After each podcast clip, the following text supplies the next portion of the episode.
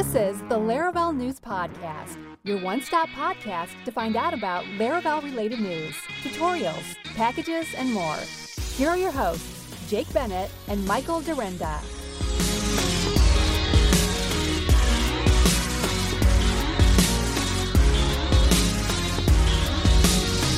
Hey everyone, welcome back to the Laravel News Podcast. This is episode 136. Right off at the top, we want to give a quick thanks to Scout APM, which is application performance monitoring designed to help PHP developers quickly fix and, or sorry, find and fix performance issues so you can spend less time debugging and more time building. Thanks so much, Scout APM, for sponsoring the show. And Mr. Dyrynda, it's such a pleasure to see you. The kids are finally taking their naps. Maybe? Mm. No? Mm. Nope. It's No, debatable. They are. They are. Well, yeah. This we went out this morning for my mother-in-law's birthday. Uh, it was like we went over there to do.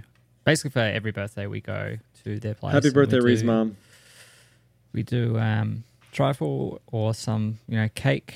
Today we had apple cobbler with fresh apples from their apple trees, and it was delicious. And uh, I skipped lunch as a result because that was enough calories for. So her birthday is on Valentine's Day. No, no, no. Her birthday was a few days ago, so it's just we got together. Oh, today. okay, okay, okay. It's too hard for you guys do Valentine's Day? No. We didn't this year. Last year we did cards. This year we didn't even get that far. So I said It's a Rhea- made-up holiday, Yeah, I said right? to- I mean, it's a Hallmark we'll holiday. Yeah, yeah, I said to her, you know, we were driving home. I said, "I love you. Happy Valentine's Day. If you're into that kind of thing." if you're into that kind of thing, I mean, if you like the whole romance thing, I guess, like Yeah. you know, whatever. Sure, that's that's you know, No, that's funny. no time for that with two children apparently. So Yeah. Yeah, got to make time, man. Got to make time. Well, hey, everybody. Thanks again for joining us. Uh, we got no releases on the docket today to talk about, which is a little bit odd, but that's okay. That's okay. I think we just got to wait on uh, our little, or not our little, our friend, everyone's favorite human, Mr. Paul Redmond, to inform us of what in the world is going on. Or Michael could pull out some of his ninja skills and uh, get the releases. We'll see. We'll see how it goes. In any case, while he's doing that, I'm going to go ahead and start off with the news.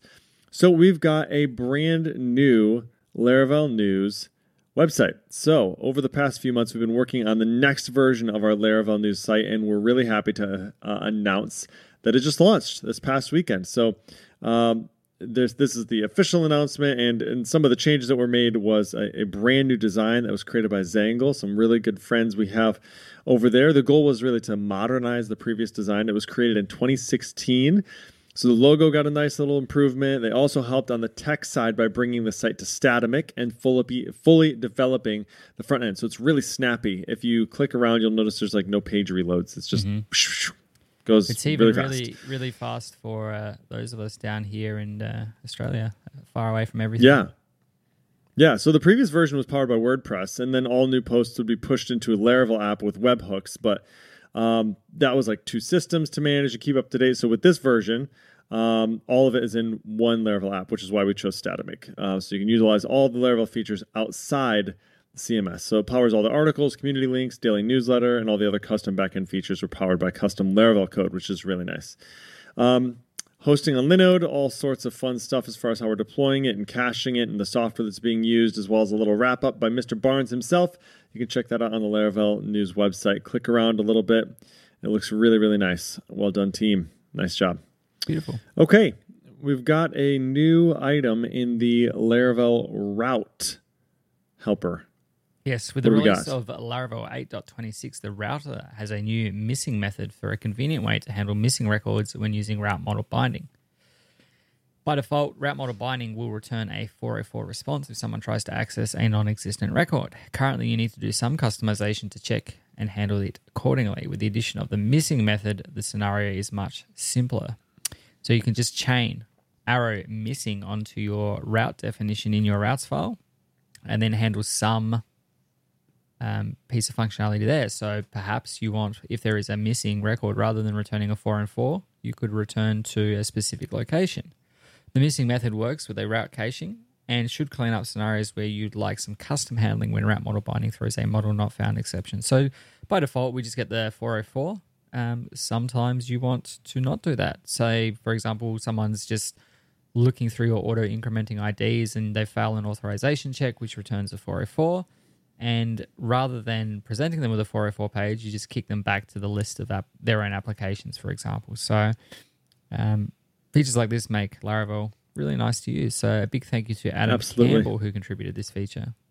Uh, I've seen Adam Campbell popping up with quite a few things that I'm interested in recently. So definitely going to check that out. I'm doing some work with Open API at the moment, and he's got some nice tooling around contract validation, which I will be checking out this week. Oh, week. really? Nice. Hey, so this last week I was um so you ever hear the word XML and like tense up a little bit? Like, uh, XML? Do you know, Oof. I did some Eesh. XML parsing this week, and uh, it was not. How was it? It was, I mean, it was not fine, but it was fine in the end. You know what? So like, okay, because my impression with XML has always been like, oh no, please no. I was surprised actually. Um, it wasn't bad at all, and actually, it was almost better than dealing with CSVs in some senses. There are trade offs, right? It feels like XML is um XML is More structured? To, yeah, XML. Well, it is structured, but XML is nicer for computers to read, but it's horrendous for humans to read. So, Okay.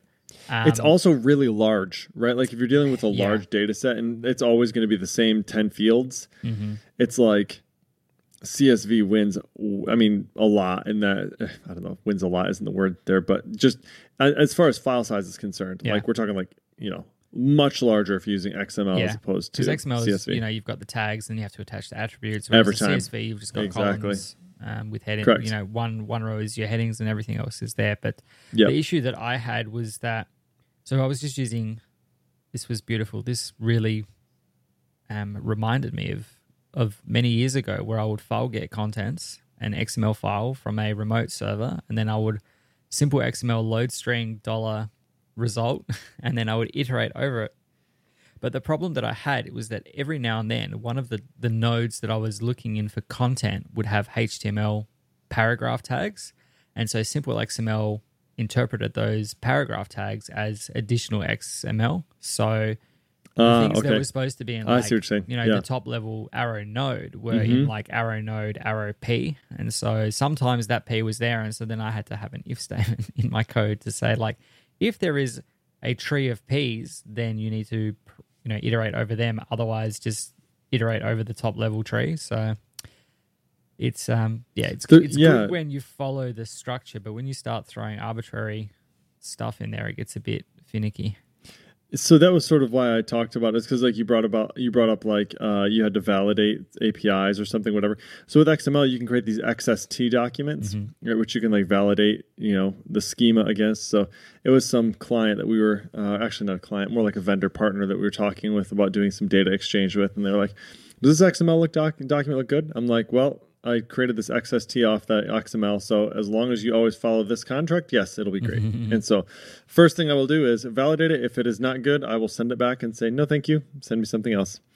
So anyway, Yeah. that being said, we have got something uh, about dynamic static typing, which you said something about this on Twitter. You're like, hmm, that's almost like an oxymoron, right? Dynamic static typing. You can be dynamic, you can be static, but apparently you can now be dynamic static. So Dynamic static typing. So Steve Stefan Baumgartner will be presenting on dynamic static typing at the next Laravel Worldwide Meetup, which is coming this Tuesday, February 23rd, 2021 at 1900 UTC. So you'll be able to watch it live on the YouTube channel. Um, Stefan ba- Baumgartner, uh, TypeScript system, type system can grasp the flexibility of JavaScript without restricting its expressiveness a single bit. Learn how generics, conditional types, variadic tuple types, and string literal types can help you formalize what's so inherently dynamic. So that's sort of the abstract of Stefan's talk there. And we're also going to be hearing from Frank de Jonge, who is, of course, the creator of Flysystem as well as lots of other open source uh, projects that we utilize. I am a huge, huge, huge, huge, huge fan and user of Flysystem. So um, we'll definitely be tuning in for this one. So here's the abstract for this one. Flysystem was redesigned from the ground up for its second major release, and many of the changes have an underlying idea. So let's dive in and see what those ideas are. So if you've missed any of the previous worldwide meetups, you can view them on the YouTube playlist page, which will be linked up in the show notes in this blog post.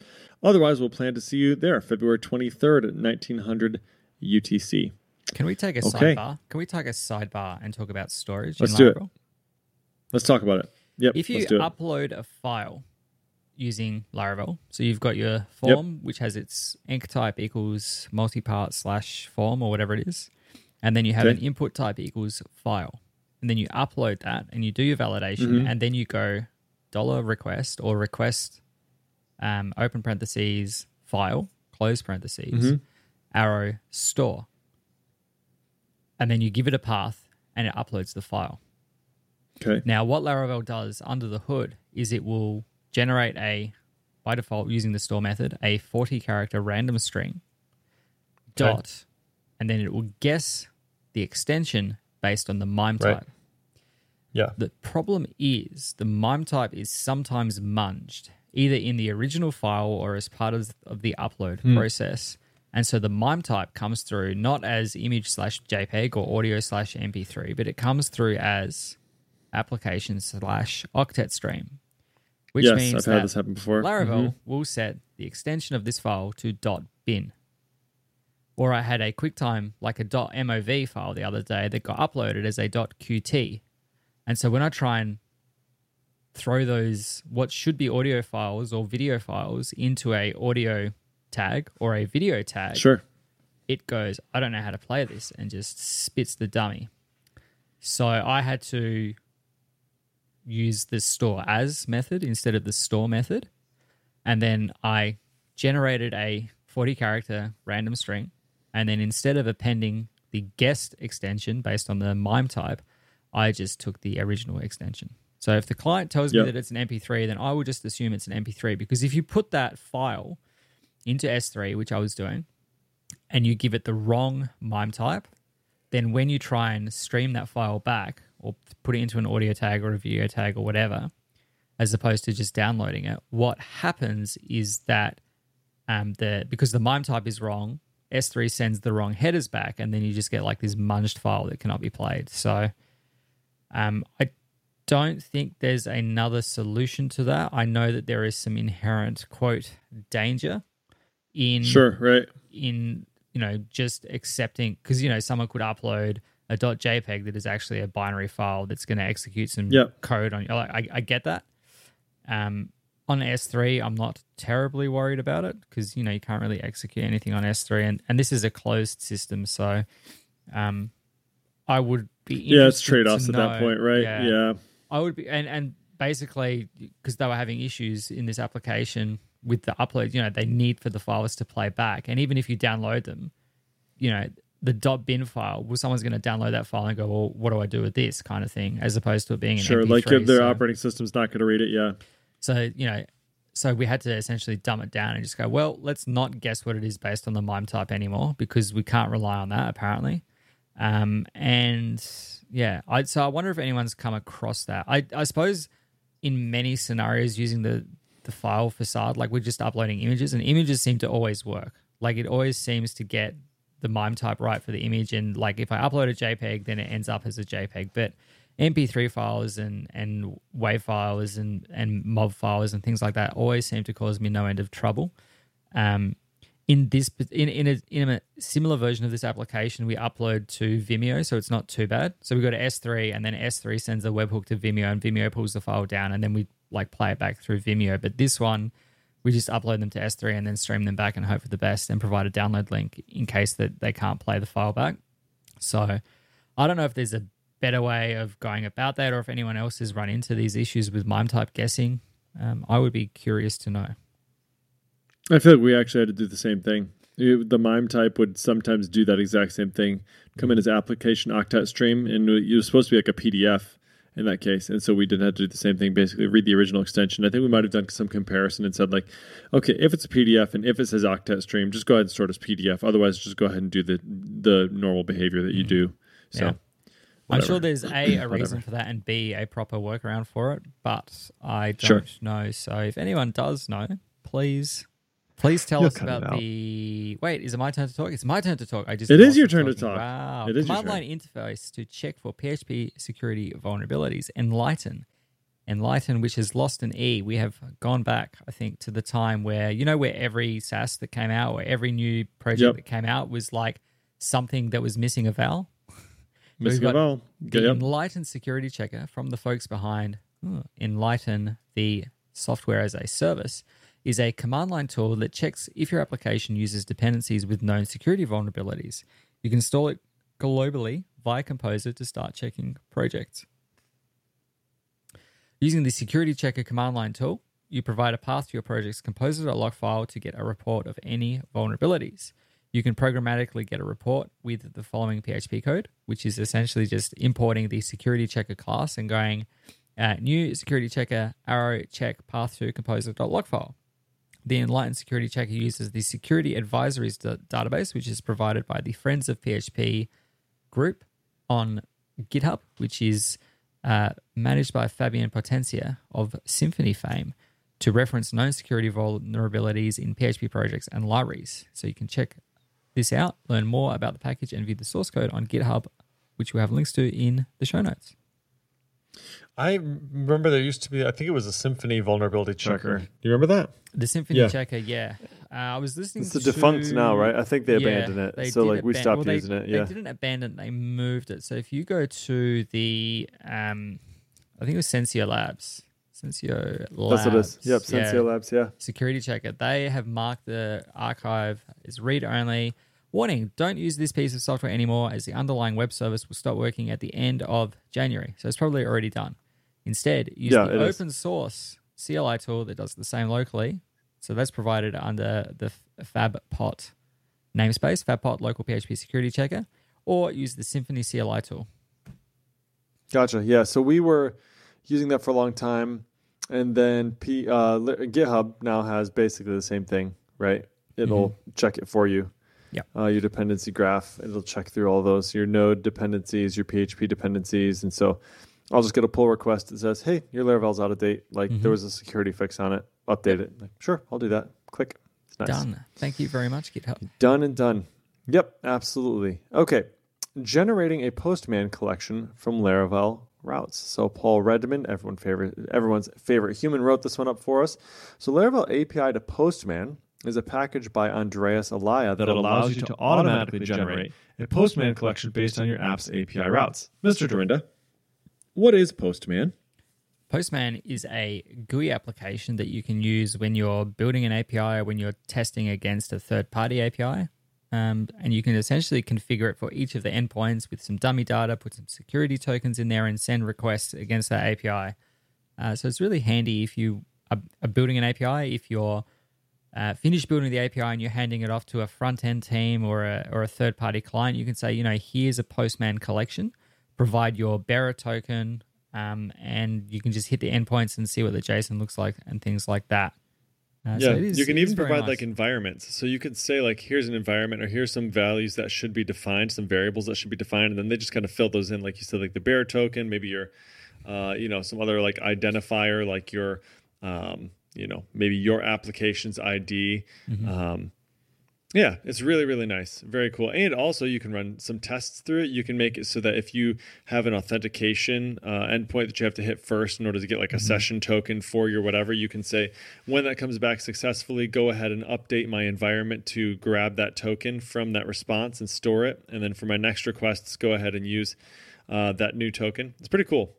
So anyway, that's Postman. Uh, there are lots of other these, of course, but uh, that's one of them, and I really enjoy using Postman. So uh, Laravel API to Postman is a package uh, that allows you to automatically generate a Postman collection based on your app's API routes. So after you install the package, you run the following artisan command, which is PHP artisan export colon Postman, and this will automatically generate a Postman collection by introspecting your app's API routes. Um, so it's really helpful. Uh, we ran this this last week. And there was one thing I'm trying to remember what it was. There's like the variables in your routes. There was something about it. I can't remember exactly what it was, but that it didn't do. Uh, so I was like to one of my guys, yeah, we should do a pull request on that. So maybe, maybe we'll see that. But uh, yeah, in any case, super helpful. And um, if you just have an API, if you your API routes, and like Michael said, you kind of want to hand this off to another team that's going to be utilizing that front end team. Um, Now you can just generate that Postman collection and hand that off to them. So it's pretty helpful. in in the job, app- Andreas. Thank you. in the uh, in the absence of a, a schema document like a Swagger or an OpenA API document, like it will import those directly and and construct collections for you as well. So it depends on on how far you go in terms of documenting your API. But uh, very handy tool. Uh, it is free. There's also a paid version. Yeah. Um, as well. Uh, the, the you know, like version- shared workspaces, I think. yeah, Yeah. the, the the free version has uh, 25 shared requests, whereas the team version has um, unlimited shared requests and things like that. There's also Insomnia, which is at insomnia.dev, uh, which is a similar thing. that was I the other one I was thinking of. Yeah. I think they're forked from the same sort of source repository, and they're slightly different, but uh, basically they're the same thing. They're both both pretty nice. Yeah. Next up, we have Tasty Igniter, which is an open source restaurant software. Um, it is self hosted and it is used for managing. Uh, it's a restaurant management platform based on Laravel and provides features such as online ordering, reservations, and more. Uh, it allows you to manage restaurant chains, easily order online food, have fast online bookings, multiple payment options, table management, food reviews. It is multilingual. It's customizable order size minimums, delivery zones. Customers can choose between delivery and pickup. There is the option to select faster pickup times, discounts and promotions, custom extensions to add even more. Um, we can check out a demo page to get a feel for the default front end and admin features. And once ready to start using Tasty, Tasty Igniter in a project, the documentation has guides for theme customization, custom pages, and more. If you'd like to contribute, the source code is available on GitHub. Check it out. If uh, if you've ever you know gone into the local restaurant, local mum and pop, and uh, gone, gee, you should have a website so I don't have to come in here because we're in the middle of a pandemic. Uh, this could be something that you could offer your services to them for. So definitely check it out. Very nice. Hey, we wanted to take a quick second here to thank our sponsor for this show, which is Scout APM. We mentioned it at the top of the show, but this is an application performance monitoring tool designed to help PHP developers quickly find and fix performance issues without having to deal with large enterprise platform feature bloat. So, the things I really enjoy about Scout APM is that it has a developer centric UI.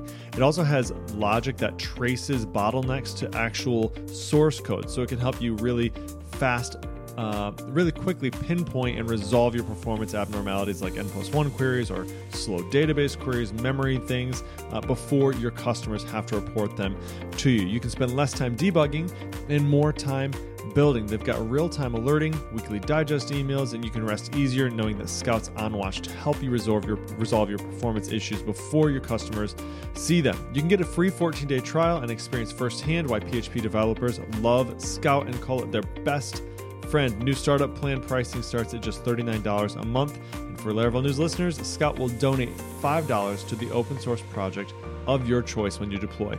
You can learn more at scoutapm.com slash Laravel News. Thanks again, Scout. We appreciate it. Okay, we've also got Lara Firebase, which is a package by Gentrit Abazi, and this provides sending push notifications and custom messages with Firebase in Laravel applications.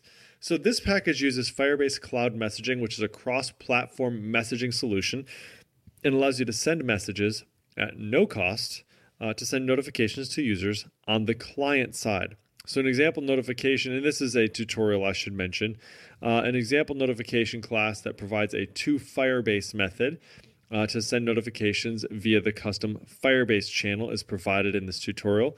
Uh, but you also need to write some client code to receive these messages to use this package. Uh, so you can check out the project's JavaScript client folder for an example of how to use the package on the client side. You can learn more about the package and get full installation instructions uh, at the link in the show notes. So this seems sort of to me uh, like a pusher replacement, if you will. Yeah, you think so? Yeah, Sending push sure. notifications and custom messages with Firebase. Now, Firebase is, um, I believe it's like a Google thing. It's a Google thing, so I Uh, wouldn't rely on it. yeah, it is in 12 now. It didn't time. used to be, but it is now. Yeah. Yeah. So it's like a uh, NoSQL database that's hosted on Google, on Yeah. Google's platforms, right? Yeah, it is a Um, messaging messaging platform. Yeah, not only a messaging platform, they actually have a lot of stuff here that makes it really easy to develop things about around native apps. So they'll they'll handle all of your authentication, they'll handle the storage of all the information about each user. Um, they've got some really great tools. I've got a friend who uses Firebase all the time, and he can't say enough good things about it. So I think this is just maybe like a really, really, really slim sort of aspect of what Firebase can offer you. Mm-hmm. I, I, don't think this is maybe necessarily even primarily what it's used for, No, but it's is just a, way that you can of- use it. Yeah. Yeah, There's exactly. a whole bunch exactly. of stuff: predictions, A/B testing, cloud messaging, in-app messaging, remote configuration, dynamic links, Google AdMob, Google Ads, app indexing, um, Crashlytics, performance monitoring, test lab, etc., etc., etc. So there's a whole bunch of stuff for, I suppose, managing. Um, you know, Firebase helps you build and run successful apps. So Yeah, so this looks like with Firebase Cloud Messaging, uh, it's a cross-platform messaging solution, and so uh, you can notify client apps that for free, right? There's there's no cost, and so um, like instant messages, uh, you can you can transfer up to like 4K of of uh, of a payload um, to a client app. Um, so interest, interesting in any case. Yeah, if that's what you're needing to deliver, it's just like a really quick little message to the person who is consuming the app. Um, this would be an interesting way to do that, especially if you have a bunch of people doing it. You don't have to pay for uh, an expensive subscription to do that.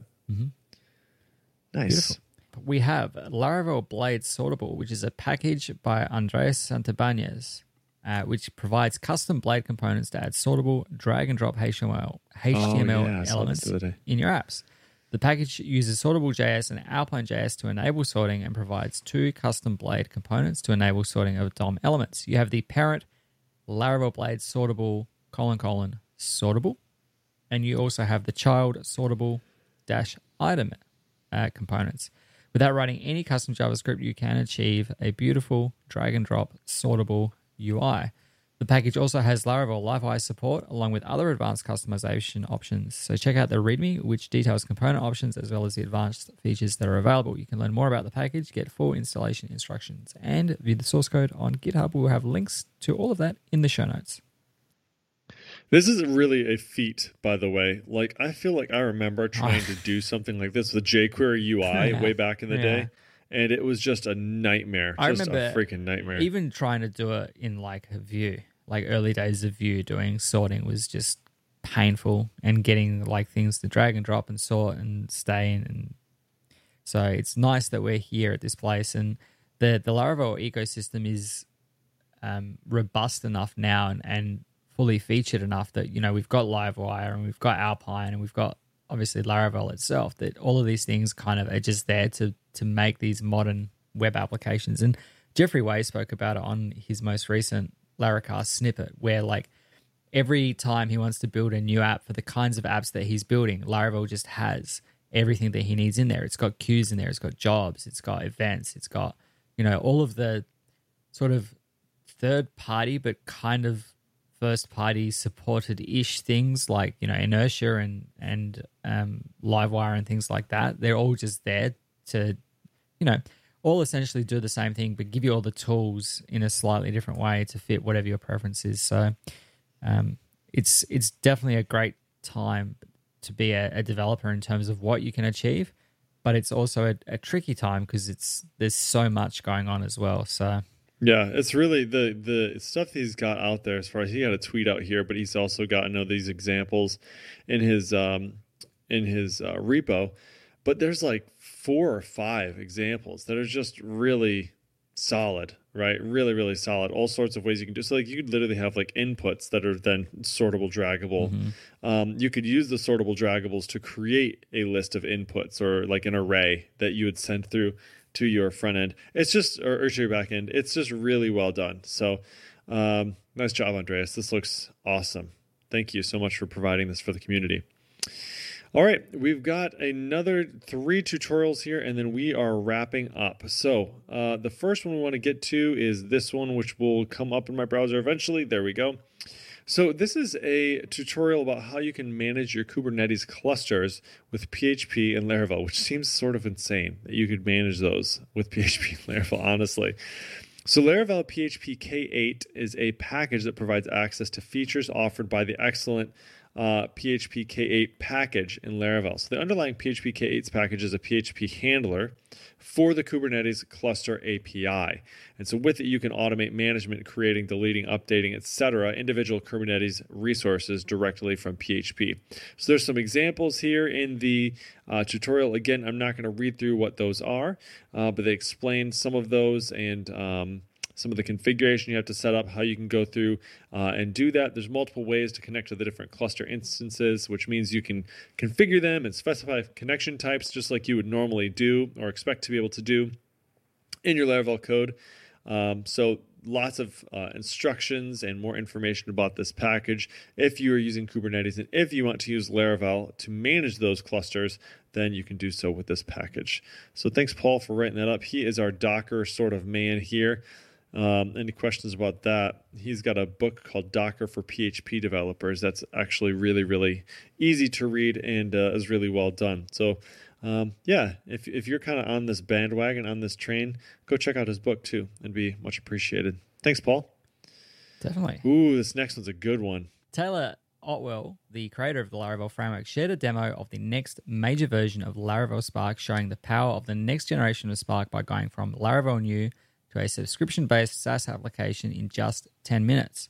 Some of the exciting new features coming to the new version of Spark include an isolated billing portal. So, if you've ever used Stripe Checkout, where you would simply send your user to the Stripe hosted page to set up their subscription, manage their payments, check their invoices, things like that. Uh, this is a very similar concept. It supports both Paddle and Stripe when it launches this week.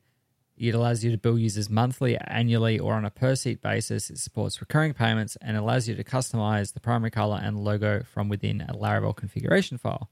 So, Taylor put out a 10 12 minute video on YouTube the other day where uh, he walks you through getting set up with subscription plans for your application and provides your customers with a billing portal. The portal allows you to see the available plans, upgrade and pause subscriptions, and view your billing history, including the invoices. Now, for those of you who have um, bought Spark in the past. This is a separate purchase. There's no real upgrade path because the um, you know the the way that it works is is completely different. So the original version of Laravel Spark was an all in all encompassing sort of kickstart for your software as a service. Yep. Um, with the release of Jetstream, all of the sort of team management, user management, profile management kind of stuff was pulled out into a separate free and open source boilerplate starter, and all of the billing stuff is staying with Spark. Um, so Laravel Spark here is a paid major version and successor to what is being called Laravel Spark Classic. The next version is designed to be an isolated billing portal that's separate from your application, and since it's self-contained, it doesn't affect any technology choices that you want to build in your main application. At the time of this recording, Spark will cost $99 per site, or you can buy an unlimited license for $199. It'll be available for purchase starting from the 16th of February 2021.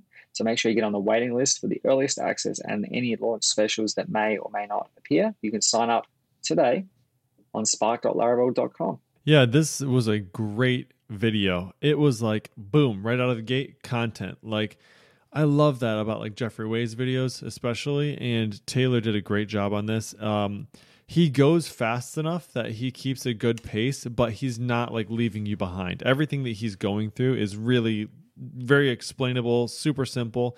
Um, and he actually just uses Breeze for this one. Um, and so he just sets up really quick, doesn't mess with any of the uh, Jetstream stuff as far as teams, whatever. This is just like if you wanted to just get it up and going really fast. Um, and Breeze looks beautiful as well. Uh, everything looks so nice and so clean. and so fresh. Um, it, this handles some really complicated logic on the back end, right? All the things that have to do with webhooks and all that stuff, it's all handled for you. Now, what he doesn't go through in the video is some of the setup that you'll have to do on the other side, whether you're using Paddle or Stripe. Uh, so there will be some documentation you'll have to dig into a little bit, right? So I think he assumes that you've gone in and that you've set up your products as they would need to be defined in Paddle or in Stripe so that you can paste those ID values into your configurations. So there's a little bit of learning there, um, but you're going to have to do that. I mean, you know, where do you kind of cut it off, right? And so um, he's explained everything that's explainable on the Laravel side without having to like dig into like the specific UI of Paddle or Stripe, depending on which one you're going to use. So, um, I know with bringing Paddle on board, this is big too because bringing Paddle in also brings in PayPal support as well. So this is really friendly for international users who might not be using credit cards or things like that, which Stripe accepts really easily. Um, so this is a this is a really really great step forward, and I think it's gonna help a bunch of people for sure, for sure. So thanks, Taylor. Looks really really great. We uh, lastly we have a tutorial here that talks about the ultimate performance checklist for Laravel apps. So this might be something you'd want to say like, okay, we're just buttoning this app up. We've got everything sort of um, working and running. Our tests are passing. We've done some like QA work. We've done some end to end tests, like use user testing, and now we just want to make sure that we kind of are looking to make sure that we have our performance um, as good as it can be. So this is a little checklist for you to run through. Um, this was put together by um, Enlightn, which we talked about a little bit earlier in the show. So, of course, Laravel is really fast out of the box, right? But it also has some great ways that you can optimize your configurations and application code. So, uh, we're just going to go down the list here. So, number one, use inbuilt performance quick wins, things like route cache, uh, view caching, uh, event caching to cache a manifest of all your app's events and listeners. So um, these caching commands can be added to your deployment script so that every time you deploy your routes, your config, your views, all your events are all recached. Otherwise, of course, those changes don't make it into your new application, your new deployed application. Uh, you've got optimizing Composer. So you can use the no dev flag if you happen to be installing all your developer uh, dependencies when you uh, install. You can skip doing that most of the time. Um, you can prefer uh, dist on that. Use the dash O flag that enables Composer to optimize the autoloader by generating a class map. Um, they've got a couple other suggestions in there. Um, you can also make sure you're choosing the right cache, queue, and session drivers. Depending on which provider you're using, it can make quite a difference to the application's performance. Uh, so they have uh, suggestions in here for caching in production, for queuing in production, and for sessions. Uh, so we want to take a look at that and kind of make up your own mind, but some some good suggestions there over which services you might want to use. Um, the idea behind queuing time consuming tasks. So instead of doing things on the front end and waiting for your, users waiting for those tasks to complete, push those to the background and get back to your user uh, as quickly as possible.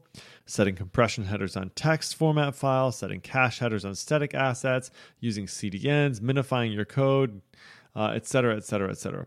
So that's the vast majority of it. Uh, we've also got, of course, they suggest here because Enlightn does some of this performance monitoring, as does our Scout APM. They suggest that highly that you would uh, use one of those tools to catch performance bottlenecks, things like n plus one queries or duplicate queries or high memory usage, things like that.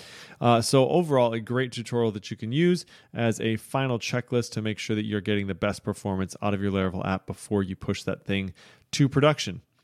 Hey, folks, that's all we've got for you today on episode 136. Uh, we do want to again thank our sponsor, Scout APM, for sponsoring the show today. Show notes for this episode can be found at podcast.laravel-news.com slash 136. I think that's where they can be found. I don't know. Is the URL different now? No, or is it it the same, you think? work. Yeah, no, it'll- Still the same? Because the podcast Awesome. site is hosted on Transistor. That's true. That is true. Uh, and of course, we love to hear from you on Twitter. Hit us up at Jacob Bennett, at Michael Dyrynda, or at Laravel News if you have any comments or questions. And if you enjoyed the show, we would really appreciate you giving us a five star rating in your podcaster of choice. That would be absolutely excellent.